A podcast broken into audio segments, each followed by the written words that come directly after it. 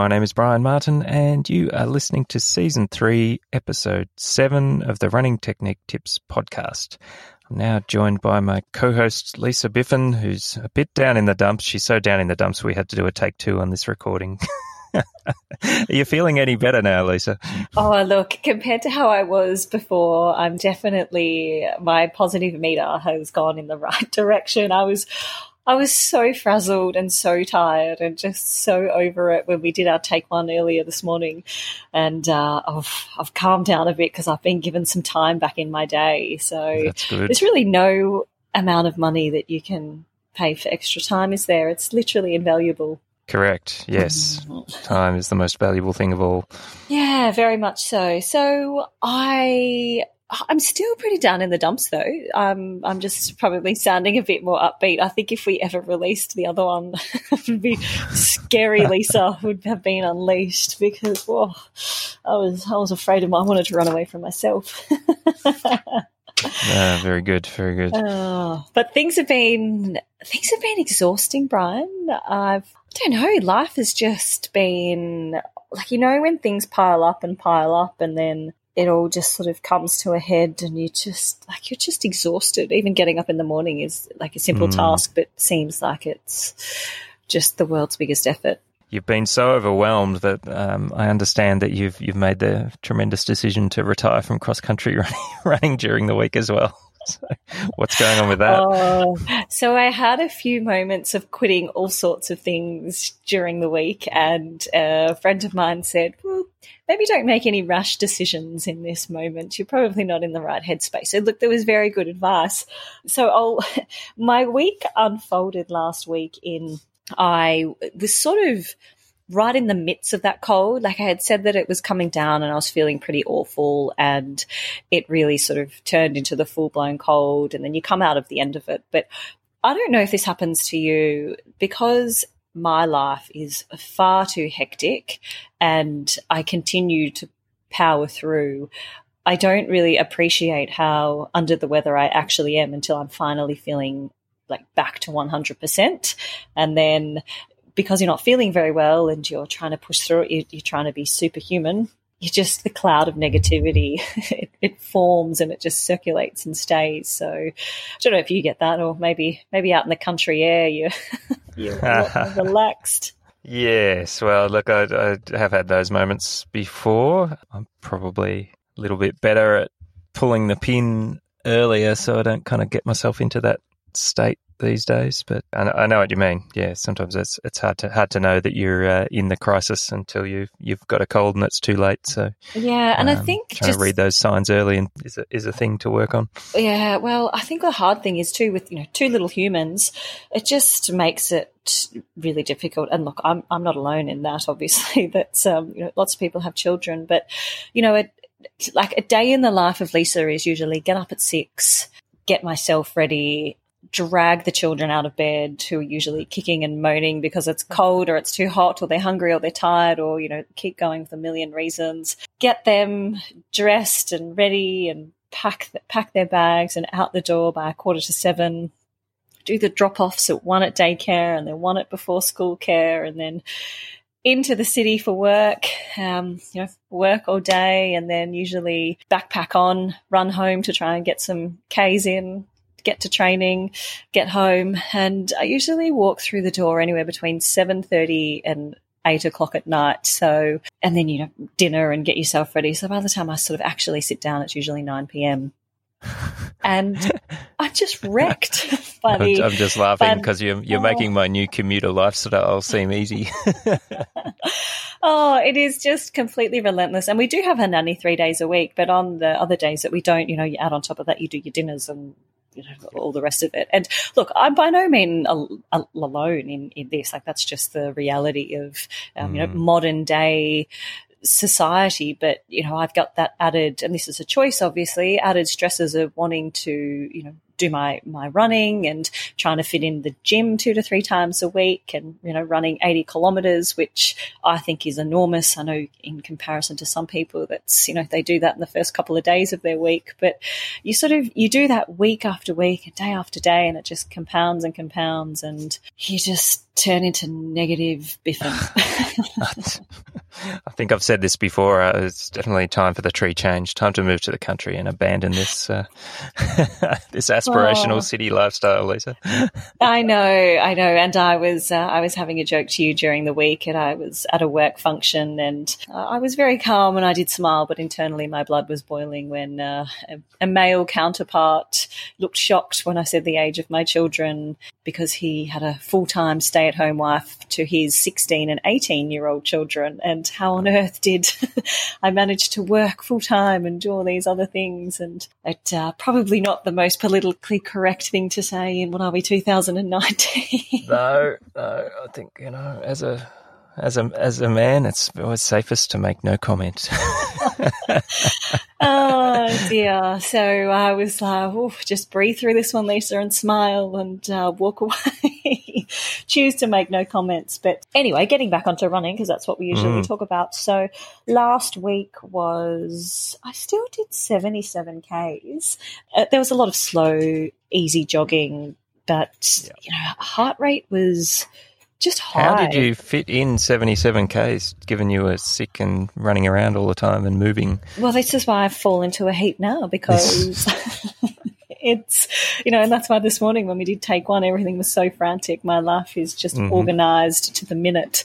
Um, and, you know, something goes wrong either side of that. And Mm. The rest of the day sort of falls apart. So, uh, look, a lot, a lot of pre-planning goes into my week to week. And, and look, this is part of the, the reason I have a laugh with my trading partner who leads an equally as hectic lifestyle. She's a, a partner at a law firm, so has a very stressful job. And half of our exhaustion comes from just the constant planning. And I know that I say that I like to plan, but you know, I'm usually planning, like I have already planned next week and I've sort of got some initial plans for the week after. You know, there's life just doesn't happen. It, it's on always such a schedule. And I think, you know, perfect recipe for burnout.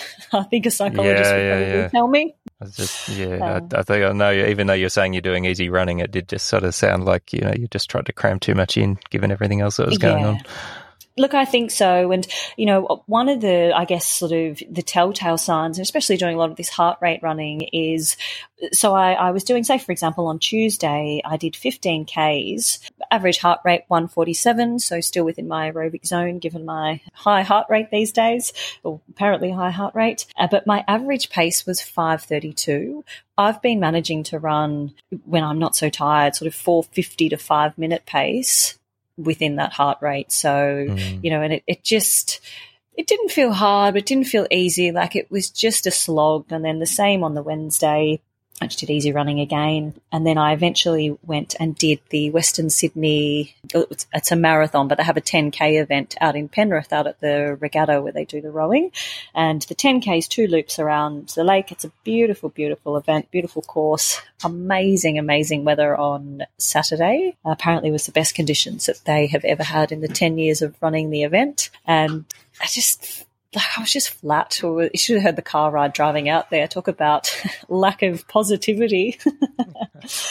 it was, uh, yeah, all sorts of negative comments being thrown around. So, anyway, I did. I did the run. Uh, you start and you actually go downhill for about 300 meters, and my heart rate was I think I think I saw it at like it was 173 in the first 300 meters downhill, and I just thought, oh, this is it's just not all it's just not happening today. So I immediately I switched off the watch to um, I still had it going, but I just turned it to the time.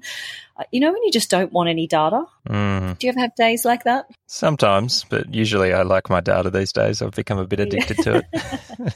Slave to my watch. yeah, watch. Well, I, I didn't want I didn't want to know the pace because I knew given the heart rate at the start was so high, the pace would probably you know not not be great and given the fact the heart rate was so high at the beginning i just thought i, I don't want anything to do with this so one of the positives from the race is i, I ran 39 39 for 10k so you know look it's it's solid the uh, I, I, think I'll be happy if I run 39 39 later in the year, Lisa. So, yeah, it's still pretty good going.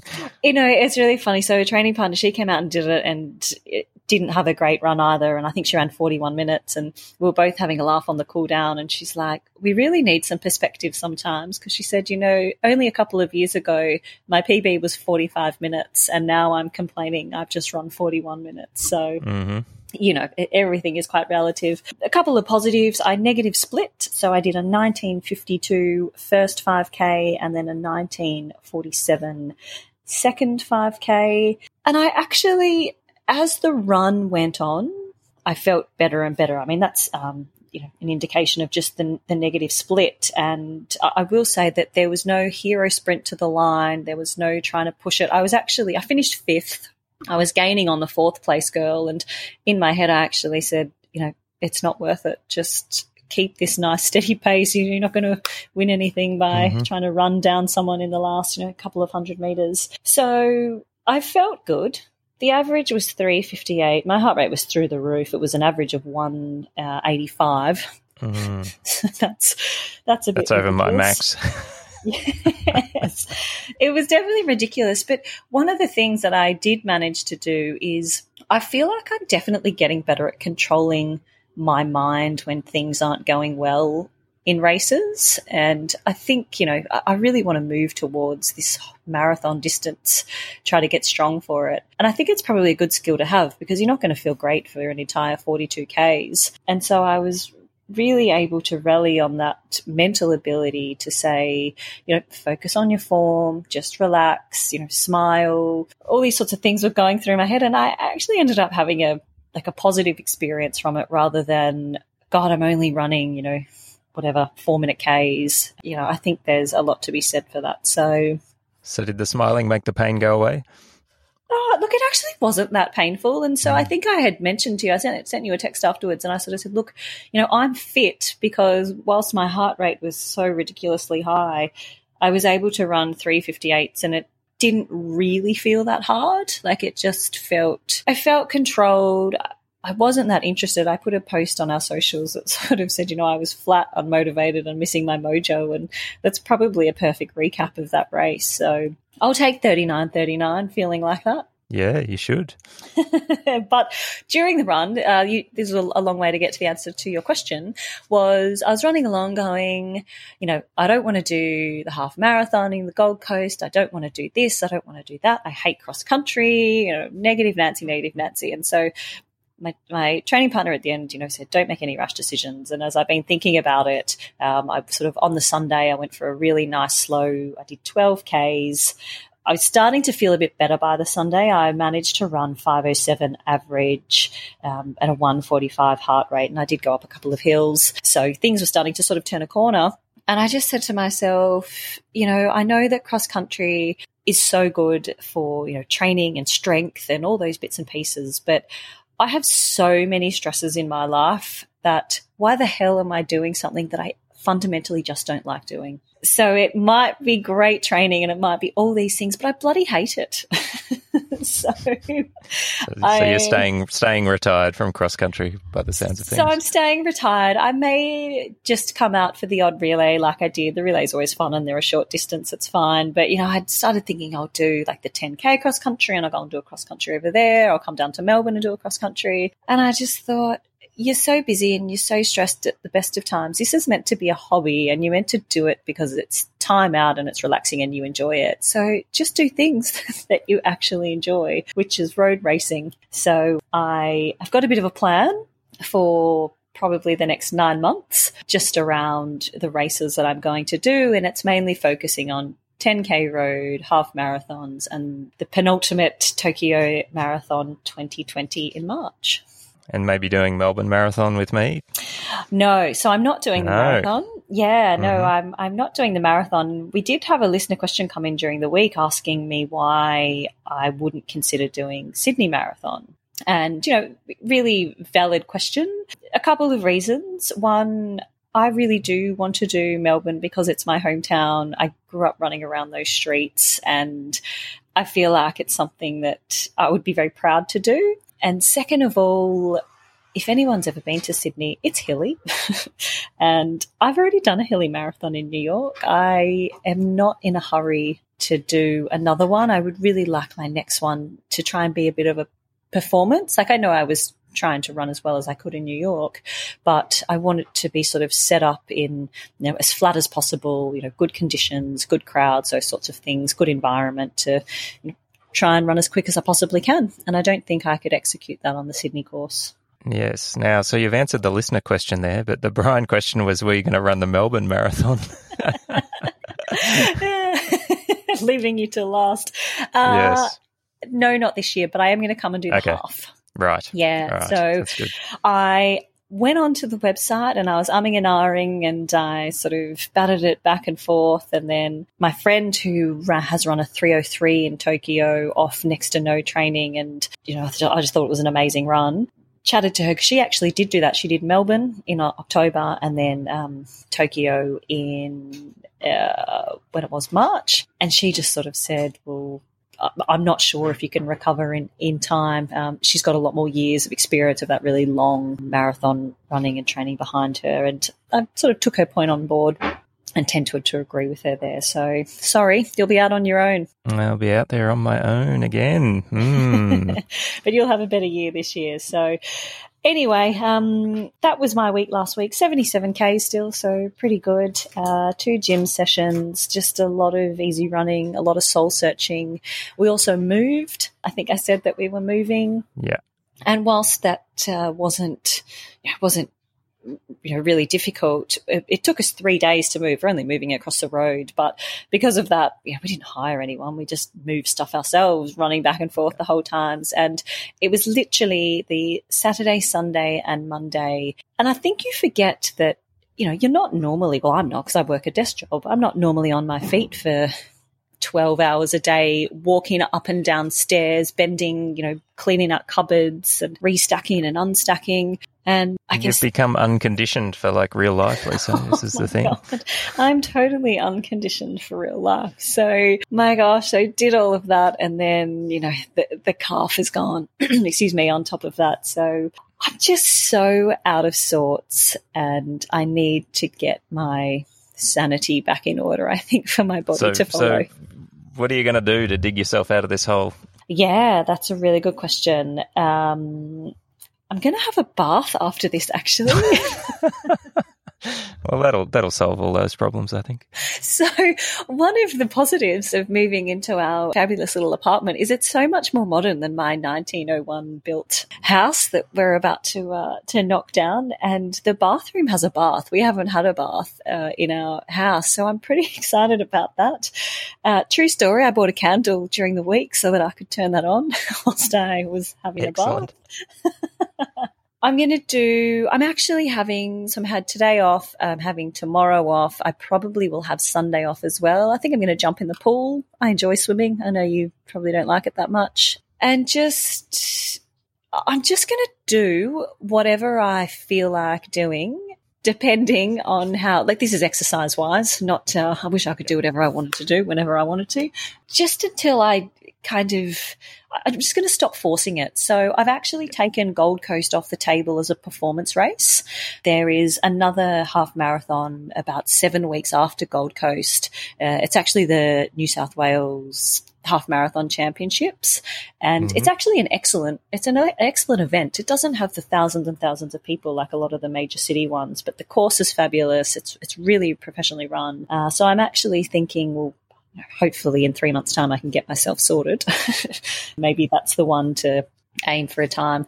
I just need to take the pressure of myself of trying to hit times and all those sorts of things because uh, I'm just falling apart. It sounds like you're adopting a Brian approach. Do you know, I actually am. And I, God, I'm hating to admit this. I think it's what I need. this is what you need. Lack of structure. Just just go by feel for a while and and see what happens see what comes of it. Yeah. No look i really do. And you know i've, I've been doing some good k's and all the rest of it but even to the point where i need to even just stop looking at that. And i i went to the gym this morning and i was just so happy being in the gym. And I just thought, you know what? I think I need to just be a little bit alternative. You know, it doesn't mean just sit on the couch and watch, you know, binge on Netflix and choc chip cookies. You know, still get out there. And I was listening to uh, a podcast, actually, Dick Telford a very um, well renowned Australian distance running coach. And, and whenever just, I think of Dick Telford, I just think of that Kellogg's breakfast cereal that he used to advertise back in back in the eighties. I don't actually think I've ever seen that ad or remember. Oh, it. okay, Um, you're probably too young. but he made this comment about you know just get out there and exercise twice a day like and that could just be go for a walk around the block and you know none of this stuff was revolutionary but sometimes you just need a bit of a reminder to go stop being so structured you know as you do take your dog for a walk Mhm. take the the forced element and the competitive element out of it and just get back to some basics and just enjoy it and really have a bit of a restorative type of movement for a couple of weeks so Yep. That's Running is recovery. yeah, exactly. Running is recovery. And I went back and flicked back through uh, a training diary of mine actually from 2015. And it was a year that I was I was really wanting to break three minutes for sorry ten minutes for three k uh, that year, and so all of my training for that entire year, I, I would also just had my first daughter, so training was you know recovery, but everything was really focused on that three k. So I did a lot of random races, but all of them I went into them very relaxed because I thought, well, I don't want to get injured. It's just training, just enjoy it.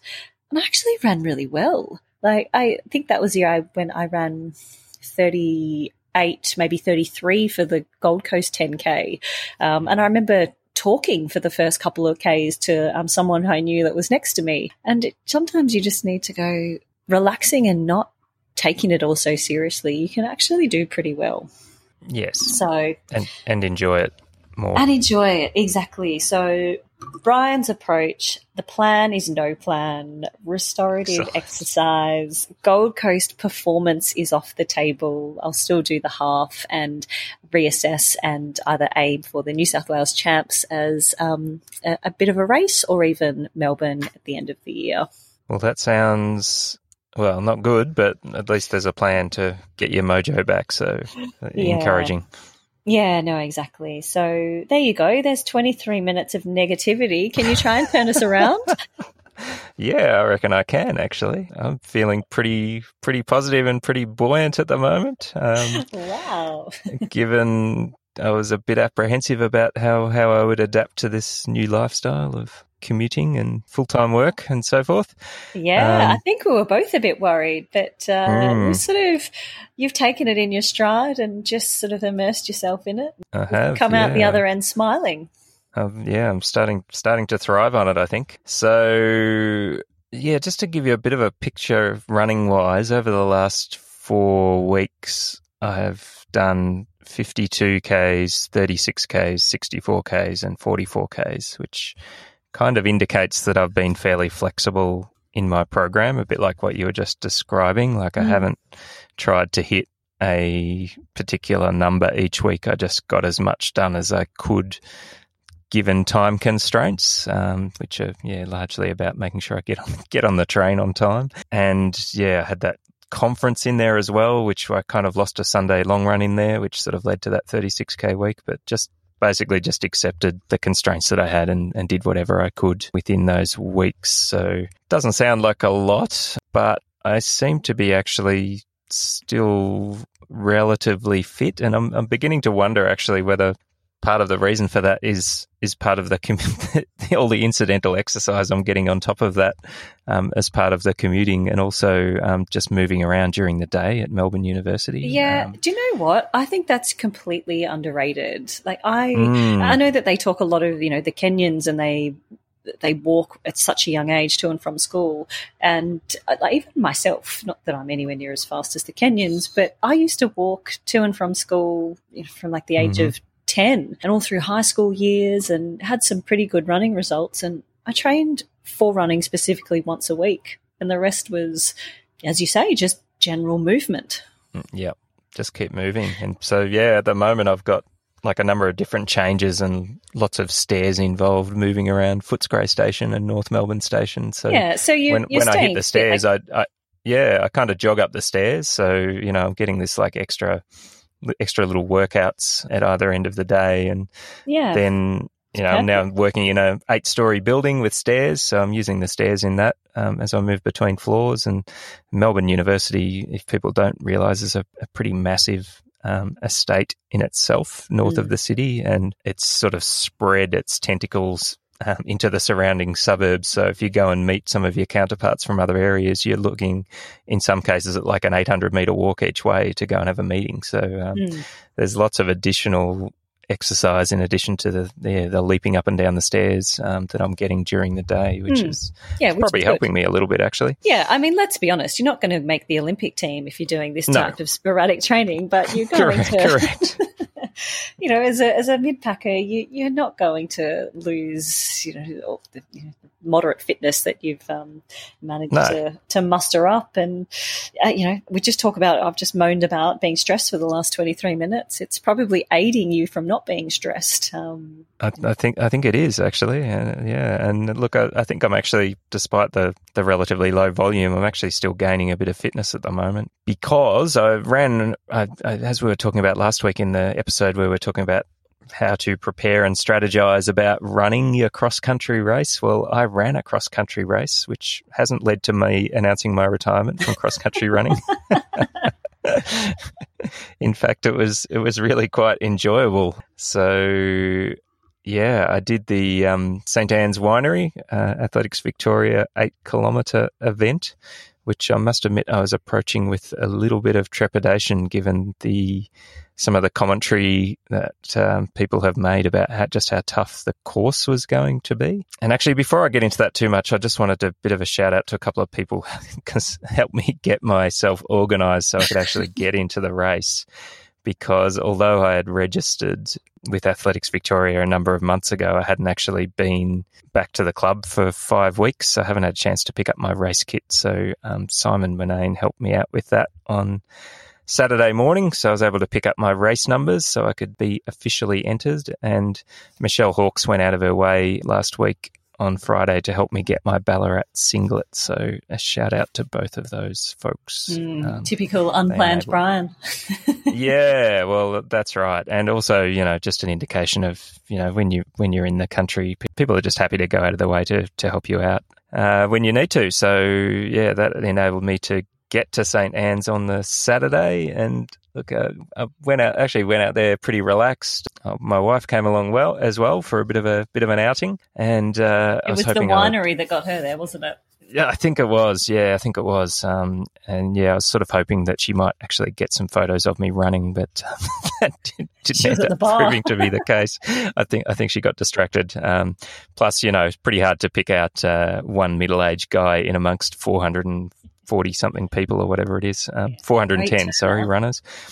Mm. 410 runners were in the race. So, um, yeah, I had to forgive her for not getting photos of me um, during the race, but she did get a couple of me before and after, which I posted up a couple of those onto um, onto Instagram. So uh, so that was good. So yeah, it was a pretty relaxed outing. There wasn't really a whole lot of expectation about going there to try and run super fast, which uh, I think is kind of based on you know what you've been talking about. It's nice to sort of go into things with a bit more of a relaxed, non non super pressurized performance kind of mindset. And I kind of got to the line, and actually I ran into Kevin Lieberthal, the physiotherapist who we've had on the show at the start, and said g'day to him. And whilst I was doing that, there was someone else who I, am sure I've met before, but I forgot his name um, in a Ballarat singlet who sort of said, "Oh, you know, it's it's lucky you're here because I don't think we're actually going to score any points in the in the Division One um, Ballarat district team because we haven't got enough runners. Oh, hang on a second! Um, you were promoted. You first raced back, and you're in Div One. Well, I, I, don't think promoted is the right word. I, I think uh, it's kind of just like making up the numbers, Lisa. But yeah, I was a bit surprised at that. So yeah, I don't know. I think in the if you counted up the couple of open age group runners and various vets, uh, middle aged guys and veterans such as myself. I, I think they, that we did manage to cobble together um, six scoring athletes in the end. But yeah, there was I think there was only one of those who was kind of like a, a fairly speedy runner. The rest of us were definitely the, the mid to back of pack, mm. which is a it's a bit sad, as you know. The Ballarat's got such a history of you know really fast runners and high performance runners, and normally they would kind of see themselves as being quite competitive in those sort of Division One sort of teams. And you know, when you've when you've got me like making up the fourth out of sixth runner, oh dear, you know you're in trouble.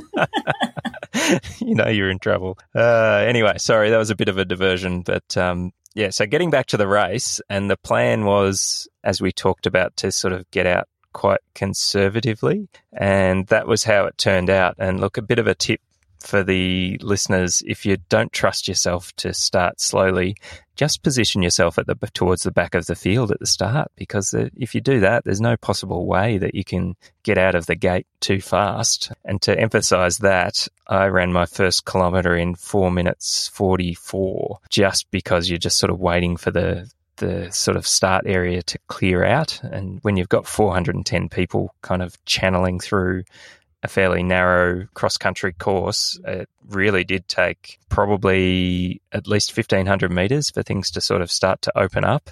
And all of that 1500 meters is just a nice, gentle warm up if you kind of allow yourself to sort of float with the, the mid to the back of the pack there, which I, which I did. Did you imagine so, at any moment that that was what it would be like at the start of a world cross country race? Just chaos. Well, yeah, different kind of chaos. Look, I, I, guess if I'd positioned myself towards the front of the field, I, I probably would have got um, stampeded by the, the ravening hordes. But uh, yeah, it was a little bit safer at the back of the pack with the uh, uh, the more modest athletes and, and elderly folk, um, of which I'm rapidly becoming one. So yeah, it was wasn't wasn't quite well cross country, but yeah, it was definitely quite crowded. So you know, I guess from a mid pack perspective, you could make the analogy that was yeah, it's a little bit like the chaos of the start. Yeah, um, do you know what? Enough, um, that's yeah. a testament to what they've done down at Athletics Victoria to have over 400 open males, and from the sounds of it, depth and, and, quality right through, you know, to, to have the range where even yourself you get a competitive race. So I would yeah. say that they're probably the envy of a lot of other state and maybe organisations around the world. I would say so. And look, I really enjoyed looking at some of the photos that people took soon after the start. And if you if you have a look at the Athletics Victoria Instagram or Facebook feed, you'll sort of see this like giant snake of runners just mm. sort of emerging out of the start. And it's just like a, yeah, it's like a wall of humanity. Yeah, almost like a river of runners is probably the way to describe it. it. Is because it's it's sort of like a it's not like a straight line. It's just people getting out of the start and then slowly starting to curve their way into the um, into the first corner. So yeah, some good photos there that sort of give you a good mental image of what it was actually like. The one thing that happened after, I think it was like about two minutes into the race, like a, a guy just kind of like hit the first hill and just stopped and started walking. Oh. And it was just, people were just running up the back of him. So my only little rant for the day is like, if you feel like you're not in shape to be able to at least jog up the first hill, maybe like come back and start at the back with me. Like, because he was kind of, I mean, he was lucky that I didn't run into the back of him because I'm not very uh, nimble on my feet. So I just almost came to a complete stop to avoid crashing into the back of this fellow. I'm assuming he wasn't injured, but um, yeah, he was uh, hit the first hill and it was it was walking, which was a bit problematic. Yeah, very odd. So. Mm, was odd. Leaving that aside, yeah, maybe maybe I'll just describe the course. It's uh, eight kilometers as mentioned, and it's four laps of two kilometers and mentioned there was a few kind of twists and turns, but in terms of like hill hill profile, basically each lap had two two climbs in it. One early on in the lap and one sort of mid to late in the two kilometer lap. So you kind of had this situation of you're never really on the flat. So, like we were talking about, you couldn't really get into a rhythm. And yeah, there was kind of like climb number one, then you're sort of into a downhill section, a few twists and turns, and then you got to climb number two, and then like another downhill section back towards the start, and then repeat.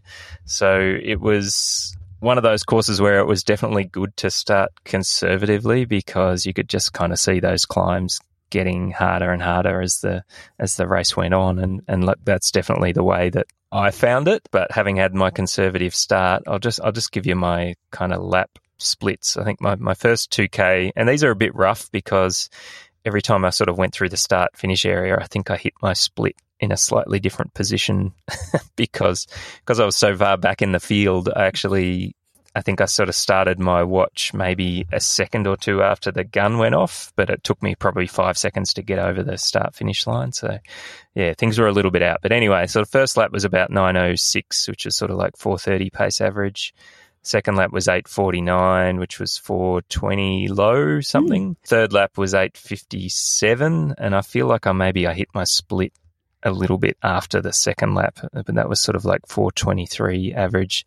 And the last lap was 8 minutes 30, which was roughly 415s, which in total gave me 35.26, which, you know, probably was, yeah, not too bad. Probably about 420 ish kilometre pace average on a mm.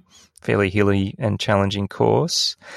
And in terms of like kilometer breakdown, that was like 444, 417, 424, 415, 429, 415, 432. And the last kilometer I was really starting to rattle home was 406. Mm. So yeah, you can sort of see from those kilometer splits the kind of the profile of the course, like the first kilometer of each lap having more hill climbing in it, and the second kilometer having more of a downhill element. So, so yeah, I kind of worked solidly up the hills, and I, I feel like that those kind of longer runs that I've been doing over the last few weeks over the hills really helped me just to engage the diesel diesel motor and low gear and just kind of work my way up those hills and and look I definitely wasn't bounding up the hills or anything I was just sort of grinding them out but I was uh, definitely doing better than the people around me um, on the hill climbing sections. And on the downhills, I was probably holding my own, which was good. And I'd sort of deliberately used the downhills as a as a mechanism to kind of not blow myself up. Like it would be tempting just to charge over the top of the hill and then just absolutely gas it on the downhill. But when you know you've got multiple laps of heaps of climbing, I kind of just I didn't exactly coast, but I just used the downhills um, and ran them fairly controlled rather than really sprinting down the hills. And I was also concerned at some of the turns at the bottom because there was a little pond on on one of the corners at the bottom of one of the hills, and on one of the laps, I. Uh, I, I, nearly found myself in the water. So, because I don't turn very well, as you know, um, and it was a bit slippery. Yeah, so I was a little bit cautious about just sort of uh, going too quickly on the downhills, except for the last lap when I really kind of unleashed in the last kilometre um, yeah. for that 406. So you said you sort of started off in what, maybe 400th position? When, Probably. Where yep. did you end up? 272nd. So yeah, so you just down back from the middle. Yeah, nice. How did it feel like working your way through? Like we often talk about, you know, we spoke last week about how to uh, race across country, and you know, our main um, advice was start conservatively because it catches up with you. Did, is that exactly how you approach it? Do you feel like that was the right way to go about it? Yeah, look, I think so. And especially, you know, it would have been different if I'd been doing some harder training sessions and had a few harder races under my belt. But because I'd had that build up where there wasn't either of those things, it was just kind of like the sensible decision to work my way into it. And it definitely worked in my favor. And, you know, from beyond 1500 meters, I was pretty much the next lap and a half, I was just picking people up constantly. And probably the third lap, I reckon I was just kind of holding my own a little bit in the field.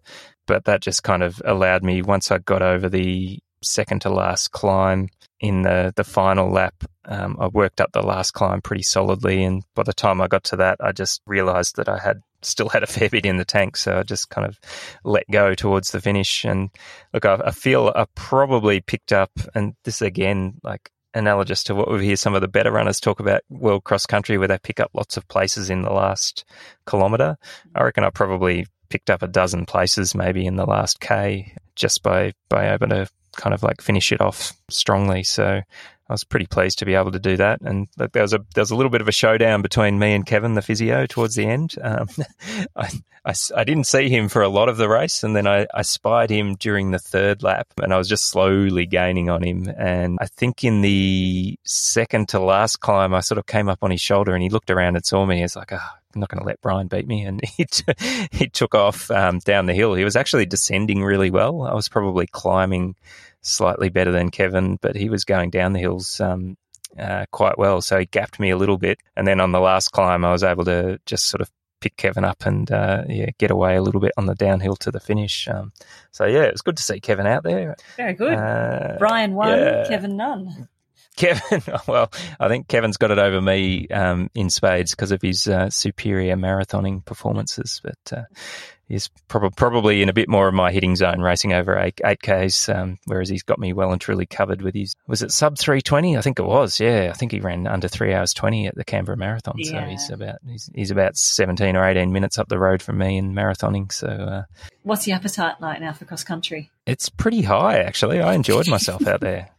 So unlike you, I'm I'm I'm I'm going to jump in for some more. So in next week, uh, there's the the Bundoora 10k cross country, which is again is another challenging multi lap hilly course. And yeah, I think I'm going to do that one because I, I, enjoyed my outing. And I particularly enjoyed um, scoffing to pulled pork rolls after the race and having a glass of Merlot to wash it down.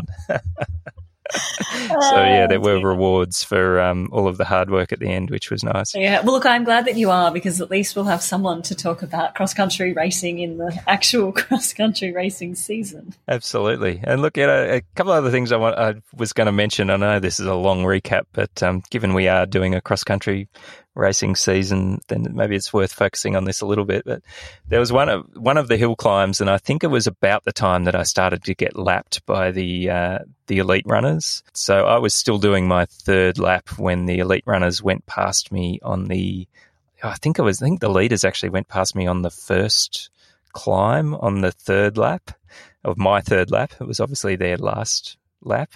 Um, and I was just able to sort of compare how well they were moving compared to how I was going up the hill. And yeah, I was sort of dieseling my way up the hill quite solidly, but you know, they, they, they didn't even break stride. So they're still able to be uh, running with a lot of power and getting a lot of bounce and really kind of working their way up the hill without it sort of seeming like it was, I'm sure it was difficult, but, um, yeah, the, uh, the, the difference in, um, them being able to maintain their mechanics and, and move well up that hill was was pretty stark. And look, the other thing I noticed was um, as as you started to, and I did pretty well at kind of riding my threshold and staying below the red line early in the race. It was kind of only towards the end that I started getting over that, but even sort of riding that line, the the footing because it's sort of so uncertain and uneven really kind of throws you off your stride easily when you start to get to that point where you feel like you're getting a bit gassed. So, you know, every now and again I'd kind of clip my clip my feet or and you know that's just a case of you know your technique and your strength sort of breaking down a little bit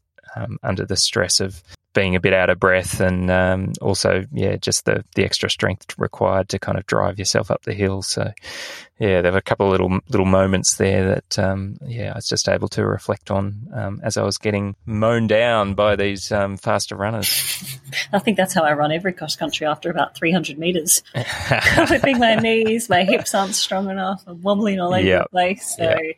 Um, yep. oh no that's good well well done. I, I was glad that you went and did that. And by all reports it actually sounded sounded like a really good day and a great event. So, uh, yeah, it was. It was a good day out. Mm. And look, fi- finally, we did talk about shoes last week, and I was I mentioned I was planning to wear my um, butchered Mizuno Ronins, where I cut the heels off those, and I actually put them on for the warm up and.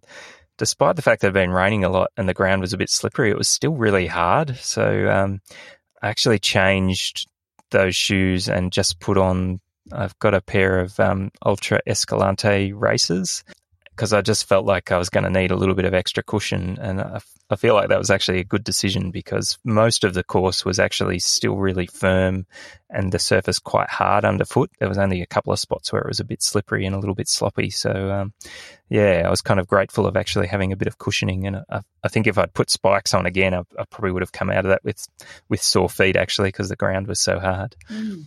Oh, but I love that you take so many pairs of shoes to a race. I rock up, I warm up and run in the same ones that and warm down in the same pair. Well, actually, I only had two pairs with me, so it was lucky I had uh, the second pair was appropriate for, for racing in as well. So, um, yeah, but it was good to make that sort of decision. Did I have to tell you anything else about that?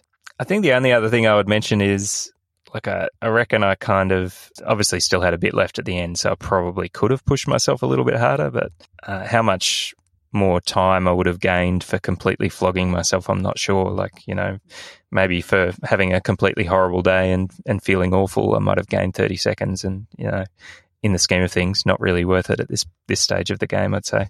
No, you'd probably pick up a bit of a niggle, I think, if you uh, had have done that. I mean, Probably. as you say, this was like your first real hard hit out. When was the last time you ran cross country? Well, on that kind of course, it's been a long time. Like I've obviously done that a couple of those park runs um, in our 5K challenge, Yeah. which are off road, but definitely not cross country like conditions. So yeah, it was good to kind of bite off a little bit, and I'm hoping I'll be able to kind of push things a little bit harder at the Bundoora event, which is a course made up of a 2K loop, a 4K loop, and a 4K loop. So I actually kind of like the loop running because it does help you dole out your effort and get a feel for how you're going. So I, I think my strategy for that one coming up will be to again sort of start fairly conservatively, but really try and position myself to kind of run as hard as I possibly can during the last 4K. Whereas in this race, I probably ran as hard as I could over the last kilometre. Yeah, what um, what distance is it? Ten k's. yeah, 10K. So Okay. Oh, um, brutal. It will. It'll be tough, but um, the old course there used to be over 12K. So um, yeah. yeah, I'm, I'm glad it. I'm glad it's only 10. Yeah, I have only ever run. I think the furthest I've run there is eight k's, uh, and that was a very long time ago. Yes, and the the men and the ladies are both running 10ks at Bundoora, which is good. So um, we'll all be able to suffer together. Oh, actually, I just brought it up. In 2011, I ran the Victorian State Cross Country Championships, eight k's in 32 minutes 40. I finished 19th. Oh, there you go. There you go. Yeah, well, that would have been a good time over that um, Yeah. over that course. So I'll be I'll be interesting actually to compare how I feel the relatively dif- difficulty was of the courses. Like most of the people who ran the um, the winery course were still saying that was a really tough course. Um, I obviously made it a little bit easier for myself by running it conservatively. But yeah, I'll be interested to see how the Bundoora course compares. Ah, well, watch this space, Brian. It will be the Brian Cross Country season show. That's right. That's that's right. and see see if I can run at a yeah. I think a good goal actually for the 10k would be to run at a faster per kilometre rate than I did for this 8k race. I, th- I think that would be uh, be a good measure of some progress. What do you think? Yeah, look, I think so. I can't even remember the Bundoora course. I know that there's some really crazy steep climbs. There is some nice sort of sweeping, long, steady hills too. But yeah, gosh, eight years ago, I can't even remember what I did yesterday at the moment. So my memories certainly not going to go that well for eight years ago. Well, I think I, I think I ran the old 12k course. Uh, probably would have been back in 2012 or something. Oh, actually, no, it would have been before that. Might have been like 2009. And I think I ran a sub four minute K average for 12Ks over that course, which at that stage was pretty good going. Don't think I'll be doing that, but yeah, if I can run, even if I ran 415 average, I think that would be that would be pretty good progress um, from the 8K race, given it's a little bit longer. Mm. And yeah, it'd be good to sort of feel like I can attack the last part of it a bit better and be a bit braver now that I've got the bit of confidence from this run. Mm, Well, it'll be good to see how you go. We've got Brian's uh, training. He's climbing stairs. He's running to trains. He's not actually doing any formal formal running, but uh, let's see how this approach goes. I know that you're a little bit unconventional, so this is this is fitting in quite well with you. see how see how it works. I mean, you know, those stair sprints to try and catch the next connecting train, like they're going to be helpful on those steep climbs. Oh dear, oh, very good. So, what about you? You're um you're going unstructured, but you also have a plan. I'm sure. Well, do you know what? I'm little mistreatment at the moment since my calf went last night in uh, in my session. Massage booked. I've got um, getting needling tomorrow, and I put in an emergency call to my amazing physio, and she's brought forward my appointment to next Thursday. So. I think I've, I feel like I'm repeating myself at the moment because this calf is the one thing that keeps popping up. I usually need a couple of days off and then, you know, I'm fine again. Then I get myself into a stressful situation and it goes. So I'll have a couple of days off. We've got a long weekend this weekend, which I didn't actually know about.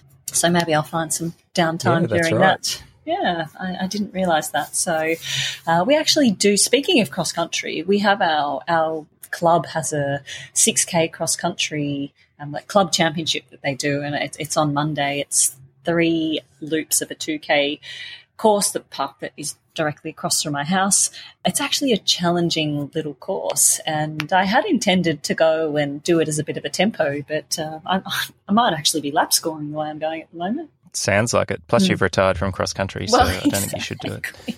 yeah, no, exactly. So, um, yeah, I just need to get my body, my head right, which I think I will. Things are you know, stacking, stacking into place slowly, but um, I'm just getting a bit tired of the niggles. But having a chat to my coach on the weekend, and he sort of said, "Look, you know, one of the major signs of when people are you know, either overdoing it or are a bit stressed is they just keep on getting sort of niggle after niggle." So I'm in that basket.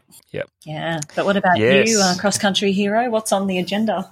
well, I think I'm going to, and look, I haven't really done a recap for the, the week that's live at the moment, but I did manage to get in a good tempo session during the week, and I'm hoping to. I don't. I'm not going to be racing in this weekend coming, but I'm going to try and do some kind of hill repeat session. I, I think on on the on the Saturday, and back that up with another good solid long run on the Sunday, and then you know, probably take it pretty easy during the week in the lead up to Bundoora. So hopefully arrive fresh and full of beans, and hopefully with a little bit more pop in my legs um, to get up those hills. Mm, oh, that's good. And hopefully next week, because we actually missed a week's recording, which it, between the both of us, we were just way too busy and uh, we didn't even have time to sit down and research our topic properly. So um, yeah. next week, I'll be positive. We'll have a topic and we'll be on time. that's that's right.